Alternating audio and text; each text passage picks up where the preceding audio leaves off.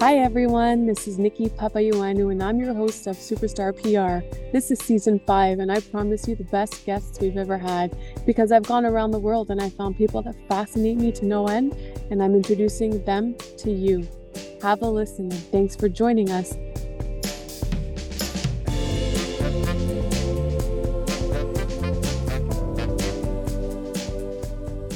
Hi, everyone. Welcome to Superstar PR. Um, I'm excited about today's guest because, you know, with COVID almost behind us, I think you all want to hear what this gentleman has to say. Michael Cortina is a trauma resolution expert for high achieving professionals, executives, entrepreneurs, and veterans, among others.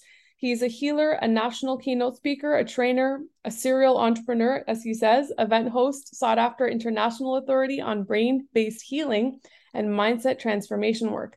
Michael is the creator and developer of the Cortina Method, a brain based healing methodology to resolve trauma.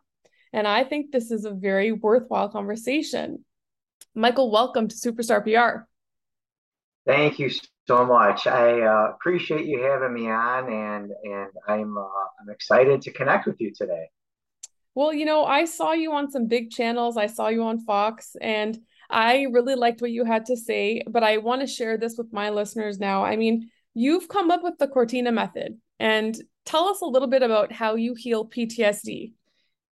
Yeah, so um, the Cortina method, so it's a brain based healing methodology to resolve trauma, and it's firmly rooted in neuroscience. And the the way that that operationalizes is in terms of uh, effectiveness and efficiency. So the individual does not have to relive or re experience pain in the process of getting pain resolved. So it's not like something they just come in and talk about what happened to them over and over and over again. And um, really, uh, actually, the practitioner who's practicing the Cortina method does most of the talking. They do probably about 90% of the talking during the visit. I mean, we have to hear from our guests in the beginning to get a good, clear sense of what there is to resolve. But at a certain point, that shifts, and it's the practitioner uh, doing probably 90% of the talking the remainder of the visit. And so it's a holistic, talking, experiential process. So there's no medications, there's no you know hookups, electrodes, you know anything of that sort. It's a very holistic way of getting the brain to optimize and reprocess information. So, would you say it's a little bit like involving hypnosis? So, hypnosis that's that's a tricky word because there's so much uh, misconception about what hypnosis is and isn't. Um, if we think about it in its simplest terms, which is a, um, a, a, a response from the subconscious versus the conscious. So hypnotic uh, actions and activity happens when the directive is happening from the subconscious mind. You jump at the scary part of a movie. You didn't have to tell yourself the jump now. so it's not conscious. It's that activity is directed by the subconscious mind. So if we think about it in terms of getting the subconscious to respond in ways that are productive and beneficial and desirable towards an individual's healing and wellness, then with that strict definition, sure, there's some hypnotic components to it. That's cool. I like it. I think so. Yes. I'm okay. glad you like it. So, I mean, something that captivated me that you've said before is that you don't need 10 years to heal somebody. You said it could be a lot faster than that. So, um, what should people know about how you treat PTSD? Yeah, so the one of the myths to PTSD treatment is that it's going to take a long time, um, that it's going to be hard. Uh, this didn't happen overnight, it's not going to go away overnight. These are all antiquated notions our understanding of the brain has evolved, and so too with it, his intervention. So when people are coming to see me for resolution and, and something they've experienced in their lives, trauma, PTSD, etc., we can get those outcomes, those results in as little as a single visit. I might spend two visits with people sometimes, but it's not uncommon that, and, and I'll have people traveling from all over the United States. Uh, do this work internationally as well now. And um, so people will do that. I mean, I can do this in telehealth on Zoom and so forth, but people sometimes still want that in person. So they'll they'll fly in from Texas, they'll drive in from Ohio, they'll come in from different places exactly because of that notion that we're going to get this resolved before the day is up. Wow. And um, it could be that efficient. That's that's uh, brilliant. I mean, when I first kind of looked you up, it was because my little guy had his appendix explode, and you know that was in December, and he mentioned that once a month he remembers something about it, and I'm like, at what point do we know if this is like requiring help? If we keep talking about it, we're five. Do I need to make something more exciting happen, like a jumping castle? yeah, yeah, that's that's interesting. So, I guess it's it's it's also the how it's being talked about. You know, so someone might talk about something and um, there's sort of no buttons being pushed. There's no upset. They're talking about it sort of in a matter of fact way. And you ask them, you know, is that how is that for you? And they're like, oh, no, it's it's fine. It's just something that happened. Um, so that that could be one indicator in terms of how it's showing up for the individual, whether it's whether it's laced with emotional distress, whether it's laced with um, what I call a limiting belief. So somebody experiences something, this little girl experiences this horrific, um, um, verbally and mentally abusive episode by this giant adult. And it culminates with her thinking that she's no good and she's worthless. And so you start hearing these sort of things come out of her mouth like, well, I shouldn't expect much in life. Nothing's going to work out for me. I don't deserve that anyway. And so is it showing up in terms of emotional dis ease? Is it showing up as a limiting belief? Is it showing up in a way that is less than desirable? If it is, then it would be really of high value to get that resolved. Um, and your your question is such a great one because it really hits on the point that not everybody who experiences something that's um, has the potential to be traumatic continues to experience it as traumatic after the event has transpired. So uh, there, there's a lot of um, individuality in terms of how that shows up on people's brains. So great question. Okay, I guess here's just like an off the cuff question.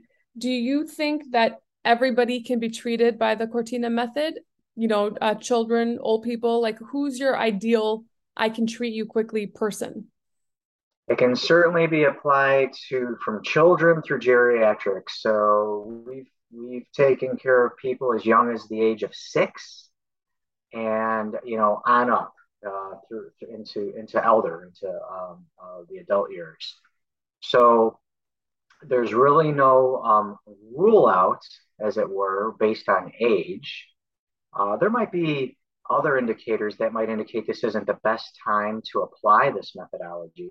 Um, however, anybody who's experienced something that happened to them that's continuing to have an adverse impact on them into the present day in one way, shape, form, or another um, uh, can really be a good candidate for it.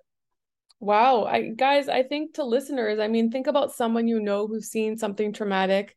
Um, you know, I know that I've seen a lot of people come forward and talk about some traumatic things with COVID. I guess we're all just getting more open. Everyone's talking about it. So I'm like, hey, this is a timely conversation. You know, I think the Cortina method and the brain based healing is something that the masses would benefit from. So this is why I'm having you as a guest. I think more people could, you know, know the Michael Cortina name. And I guess my last question is why? Why did you kind of think why did this come to you as a calling to work on?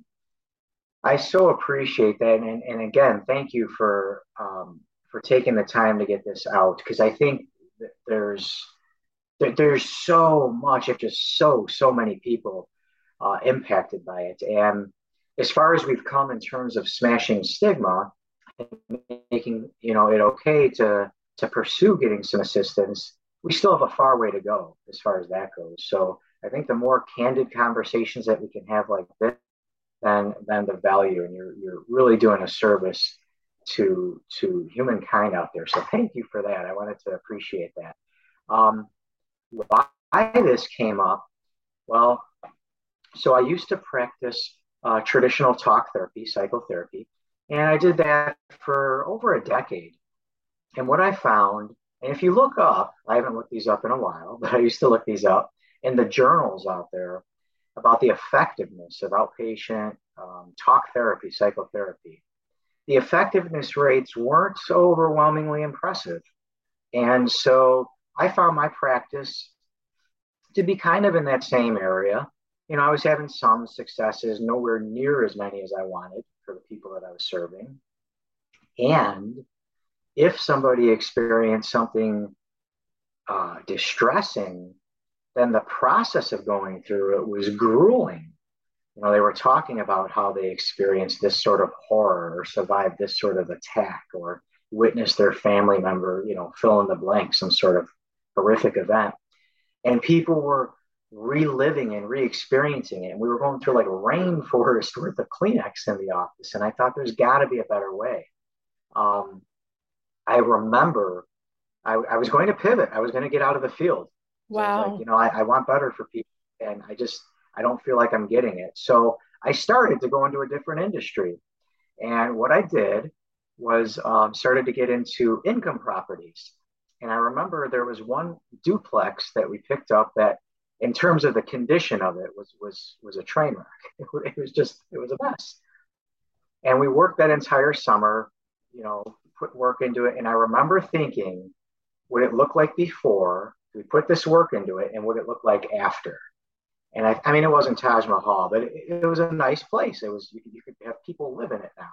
And I remembered wanting that in my clinical work, hmm. and um, that um, prompted me to start looking and doing research and studying things, sort of things they don't necessarily teach you in school, and going way outside the box.